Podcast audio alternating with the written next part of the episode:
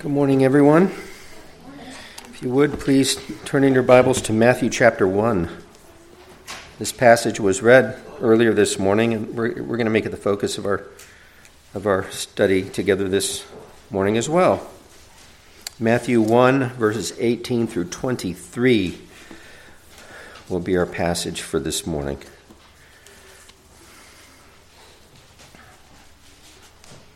Here are departed brother Matthew, under the inspiration of the Holy Spirit, writes Now the birth of Jesus Christ was as follows. After his mother Mary was betrothed to Joseph, before they came together, she was found with child of the Holy Spirit. Then Joseph, her husband, being a just man and not wanting to make her a public example, was minded to put her away secretly. But while he thought about these things, behold, an angel of the Lord appeared to him in a dream, saying, Joseph, son of David, do not be afraid to take to Mary your wife, for that which is conceived in her is of the Holy Spirit. And she will bring forth a son, and you shall call his name Jesus, for he will save his people from their sins. So all this was done that it might be fulfilled which was spoken by the Lord through the prophet, saying, Behold, the virgin shall be with child and shall bear a son, and they shall call his name Emmanuel, which is translated God with us.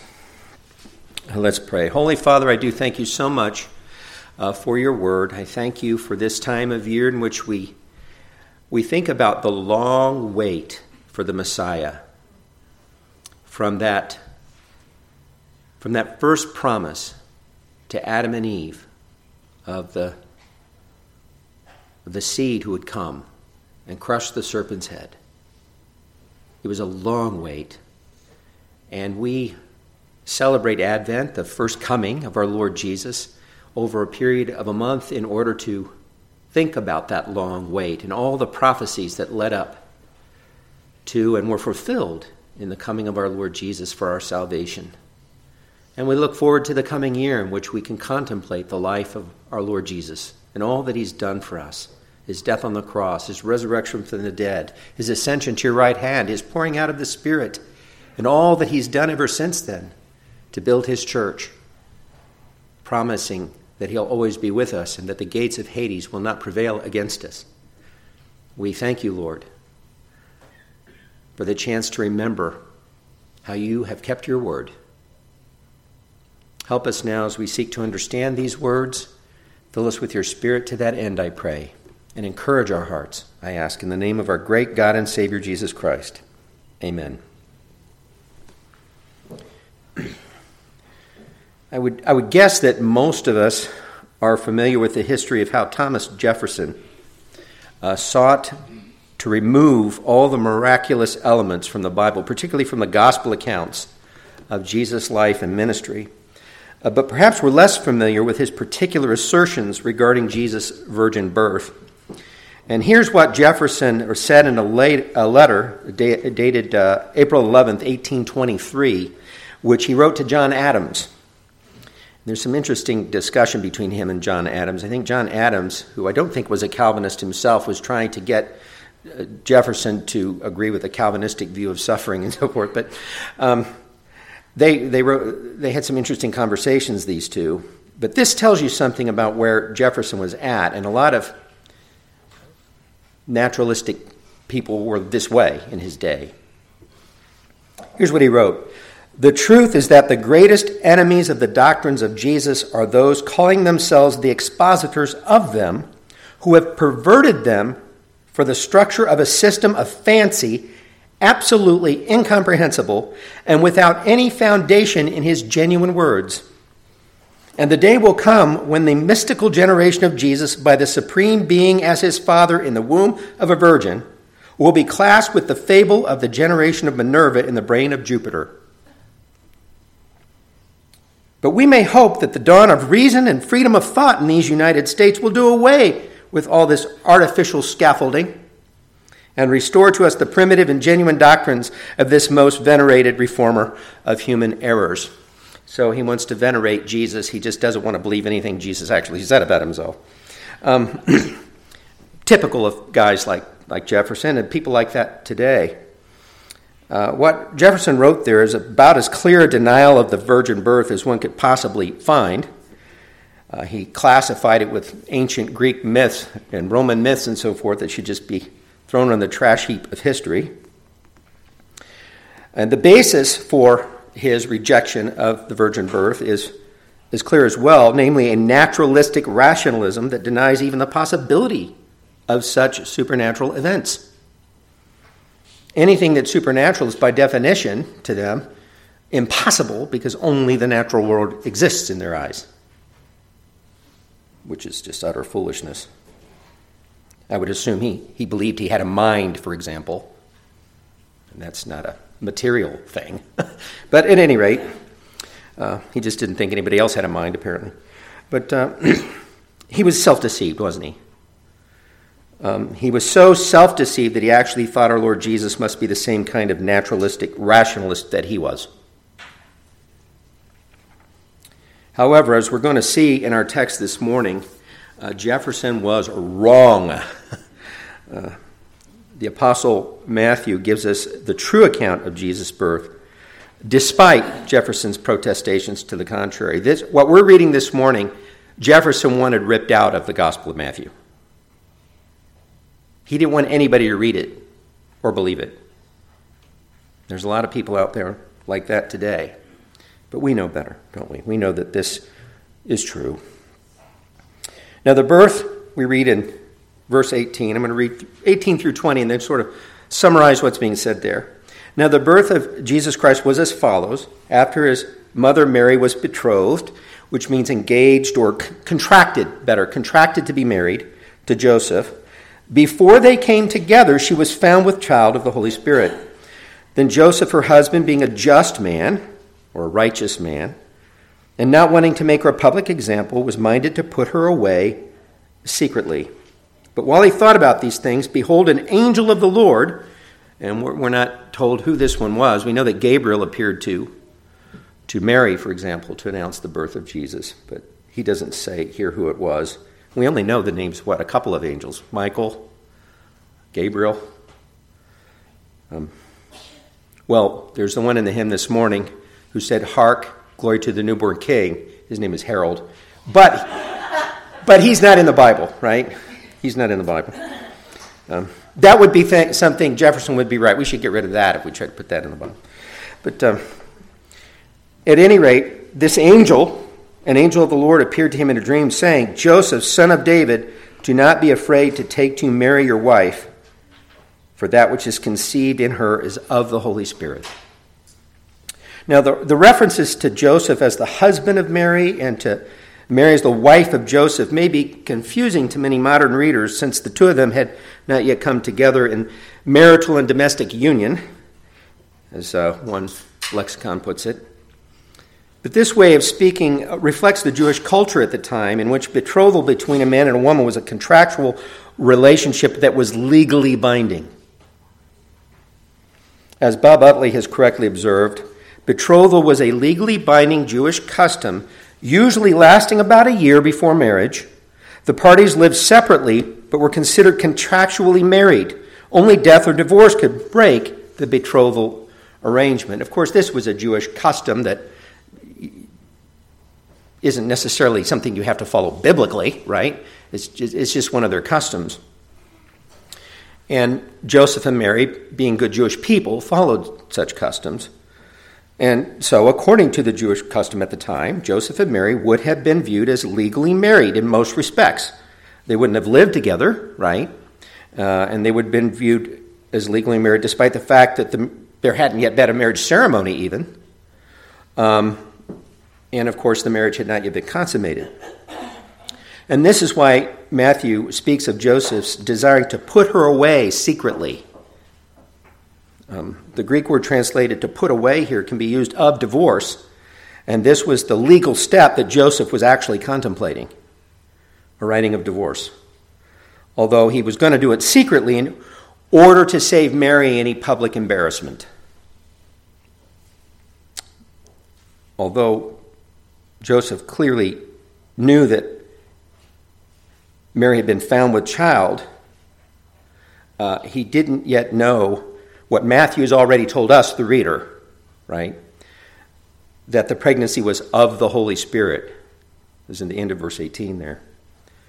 So while Joseph thought about these things, we're told, which would have been Mary's pregnancy and his plan to divorce her secretly, in the context, he's at least thinking about those things, right? Um, we're told that an angel of the Lord appeared to him in a dream, saying, Joseph, son of David, do not be afraid to take to you Mary, your wife, for that which is conceived in her is of the Holy Spirit. Notice that the angel seeks to alleviate Joseph's fear. Uh, Joseph was afraid to take Mary to be his wife after he found out that she was pregnant. And uh, we can only imagine why that would be so. No doubt he knew that he would be subject to much ridicule, and he knew that Mary would be potentially as well. And, and we know that was on his mind because the text says so. Um, as for Joseph, he could easily lose his reputation and social standing as a righteous man. He was known to be a just, a righteous man. His reputation could be lost. Uh, so the angel said to Joseph, Do not be afraid to take Mary your wife. And he gave the reason that he should not be afraid when he said, For that which is conceived in her is of the Holy Spirit. So, in other words, Joseph need not fear what his fellow Jews might think or say, or whatever repercussions might come his way, or Mary's way for that matter, since he knew that God himself was behind what was happening. Joseph could therefore be assured that God would protect him and Mary from any of these severe repercussions.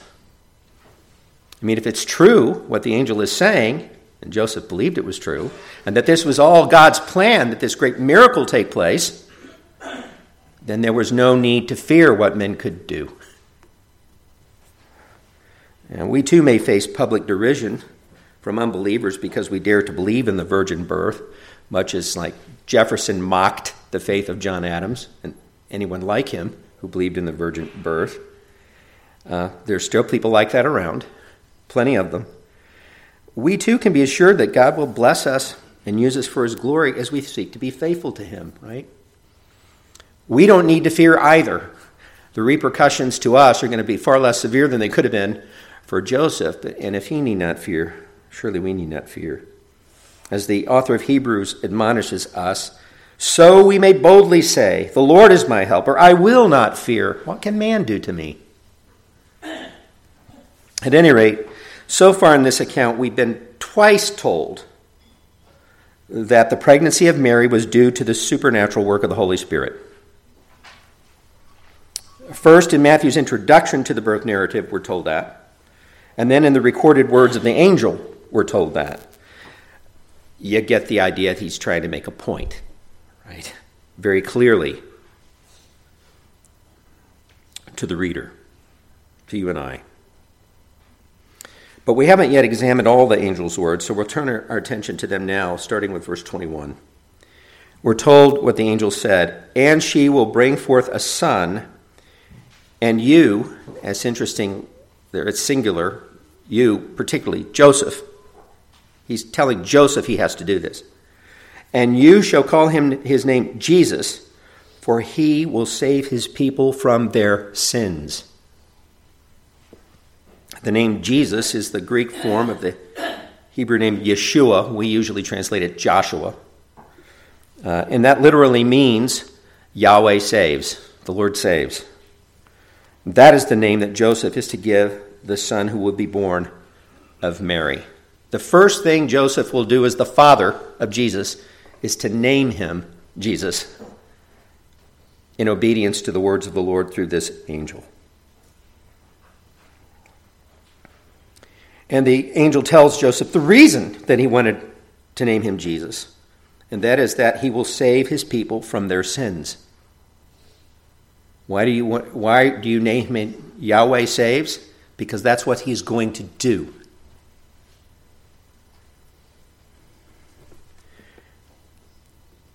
And so we're told here in what sense Jesus would be a savior, right? He was not going to be a political or military savior, for example, but rather a spiritual savior, a savior from sin. This is important because the Jewish people constantly wanted Jesus to be a political or military savior. And from the very beginning, Matthew's making it clear that that's not what he was going to be doing. He was coming to save his people from their sins. So, for those of us who have trusted Jesus as Lord and Savior, we're immediately reminded that he was born in order to die for our sins. After having, of course, lived a sinless life, and then rising from the dead and ascending to the Father's right hand. This is how he saved us from our sins, right? So we know the whole story that Joseph didn't yet know. You will call his name Jesus, for he will save his people from their sins, right? We know that means he's going to live a perfectly righteous life, die on the cross, bear the wrath of God for our sins there, rise from the dead and conquer death on our behalf, ascend to the Father's right hand, from which he'll bestow the Holy Spirit, and he'll ever live to intercede for those for whom he has died. We know all of that that Joseph didn't know. We've got a lot to celebrate, don't we? When we look back on the birth of Jesus. And we cannot truly celebrate Christmas then without thinking about more than just the virgin birth of Jesus. We focus on it because it's foundational to everything else, though. Without the virgin birth, none of that other, none of those other saving aspects of the work of Jesus could have happened. We must remember, though, that all of those other things are important. The whole life and ministry of the Lord and Savior Jesus Christ should be remembered. Uh, Christmas is an especially good time to remember the words of Paul to the Corinthian church in 1 Corinthians 15 1 through 4, when he wrote, Moreover, brethren, I declare to you the gospel which I preached to you, which also you received, and in which you stand, by which you are saved, if you hold fast the word which I preached to you, unless you believed in vain. For I delivered to you first of all that which I also received, that Christ died for our sins according to the Scriptures and that he was buried, and that he rose again the third day, according to the Scriptures. But we know, of course, as I said before, that Jesus first had to take on human flesh and become as one of us in order to offer himself for our sins, as the author of Hebrews so forcefully reminds us in Hebrews 2. We read this a few weeks back. Verses 14 through 17 of Hebrews 2 says, Inasmuch then as the children have partaken of flesh and blood, he himself likewise shared in the same that through death he might destroy him who with the power of death, that is, the devil, and release those who through fear of death were all their lifetime subject to bondage. For indeed he does not give aid to angels, but he does give aid to the seed of Abraham. Therefore, in all things, he had to be made like his brethren, that he might be a merciful and faithful high priest in things pertaining to God, to make propitiation for the sins of the people. And of course, Paul tells us that Jesus did that when he died for our sins. That's how he made propitiation. He bore the wrath of God and was therefore the wrath ending sacrifice for our sins. And the author of Hebrews tells us what we must assume when we read Matthew 1. He had to be born a human being to do that. And that's, that's why, if you ever run across someone who claims to be a Christian and thinks that the virgin birth or the incarnation are not important doctrines, that flies directly in the face of Scripture. These are absolutely essential. This doctrine of the virgin birth, the incarnation of Christ, is the core of our faith. So when we celebrate Christmas, we're celebrating really one of the most important aspects of Christian theology. The, one of the most important events that ever happened in the history of the world the birth of Jesus Christ, without which our salvation would be impossible. It had to be this way for us to be saved, according to Scripture. There could not be any salvation any other way. And this is why he was born of a virgin by the power of the Holy Spirit, as Matthew is careful to make clear what he says in verses 22 and 23. We're told that all this was done that it might be fulfilled which was spoken by the Lord through the prophet, saying, Behold, the virgin shall be with child and bear a son, and they shall call his name Emmanuel, which is translated God with us. Now, Matthew's making sure we understand what this other name he would be called Emmanuel means, and therefore something of what the virgin birth is about God being with us, right? Matthew is actually citing a very significant messianic prophecy from the prophet Isaiah. Uh, Matt, uh, Isaiah rather 7:14, Isaiah 7:14. If you have a good study Bible or Bible with cross references, Matt, or excuse me, Isaiah 7:14 should be right there uh, as a cross reference. Matthew, I keep wanting to say Matthew. It's Isaiah 7:14 says, "Therefore the Lord Himself, the Lord Himself will give you a sign." And what is the sign? This is the sign. Behold, the virgin shall conceive and bear a son, and shall call his name Emmanuel. And that is the statement cited by Matthew. Now, note though that Isaiah refers to the virgin birth as a sign, and Matthew presumes we would know that when he cites this text. And that, that's important because it highlights the way we should think about the virgin birth, or at least one key way we should think about the virgin birth. In fact, the Hebrew word translated sign often refers especially to miraculous signs. Signs that are intended to show the authenticity of a word from God and to assure his people that he will fulfill his promises. In this case, the virgin birth is a miraculous sign that proves that God has kept his promise to save his people. This is why Matthew cites the text with reference to Jesus being born as the one who would save his people from their sins. The angel said that's what he's going to do, and Matthew said that is in fulfillment of this prophecy of a sign that was to be given. Clearly, then, Matthew saw Jesus as the ultimate fulfillment of this promised sign that a virgin would conceive. And just as clearly, Matthew saw the virgin birth as connected to the mystery of the incarnation.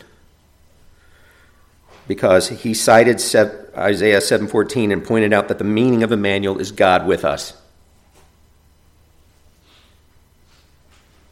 So the virgin birth is a miraculous sign from God that he has acted to save his people from their sins, and that he has done so by taking on human flesh.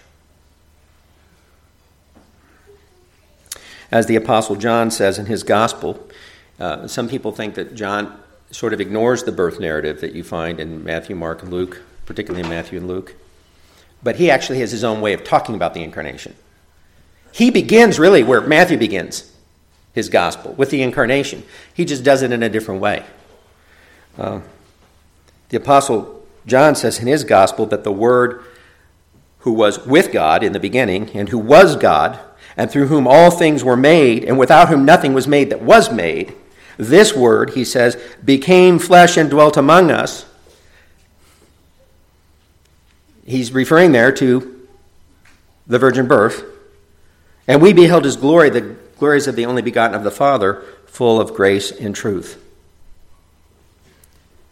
But Matthew's identification of Jesus as Emmanuel also has another comforting application for his followers, which I think is brought out well in the ESV Study Bible notes. Here's what they say Matthew thus presents the virgin birth of Jesus as God's miraculous fulfillment of this promise in the person of Jesus the Messiah. This brings further affirmation of the promise that God, Emmanuel, will be with his disciples in every age to empower them in their commission to make disciples of all nations.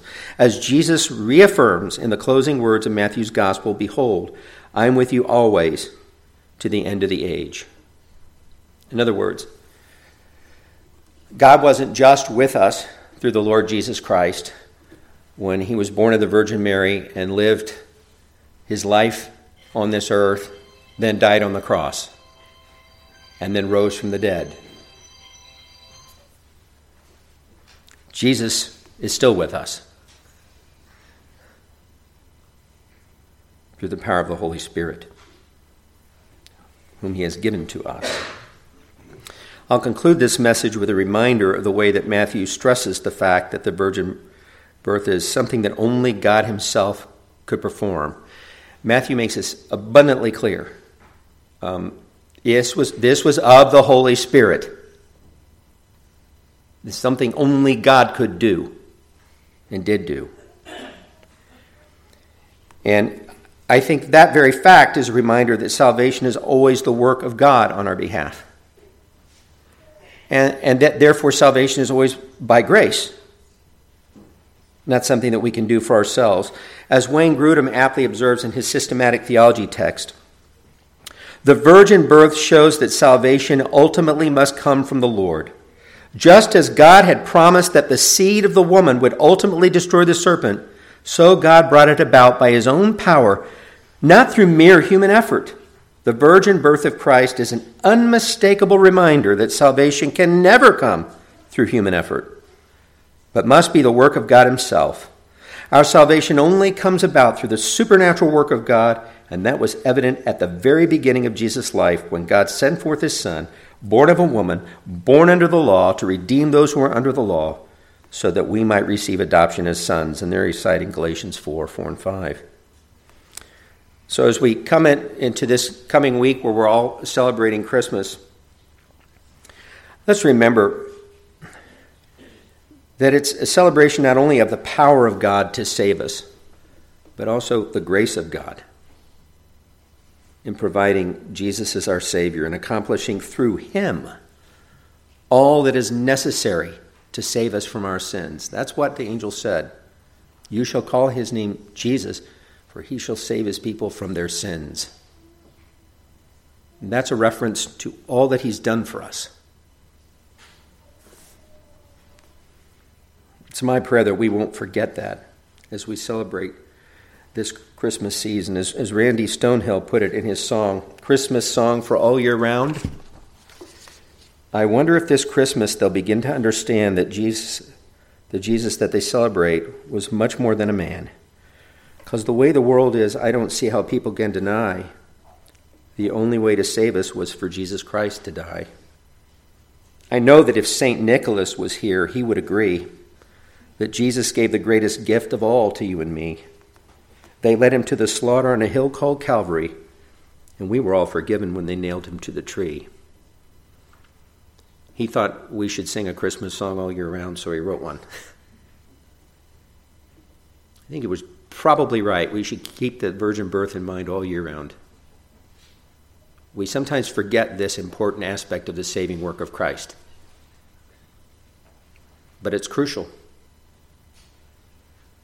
If Jesus wasn't born in that manger in Bethlehem all those years ago, we would have no hope of salvation.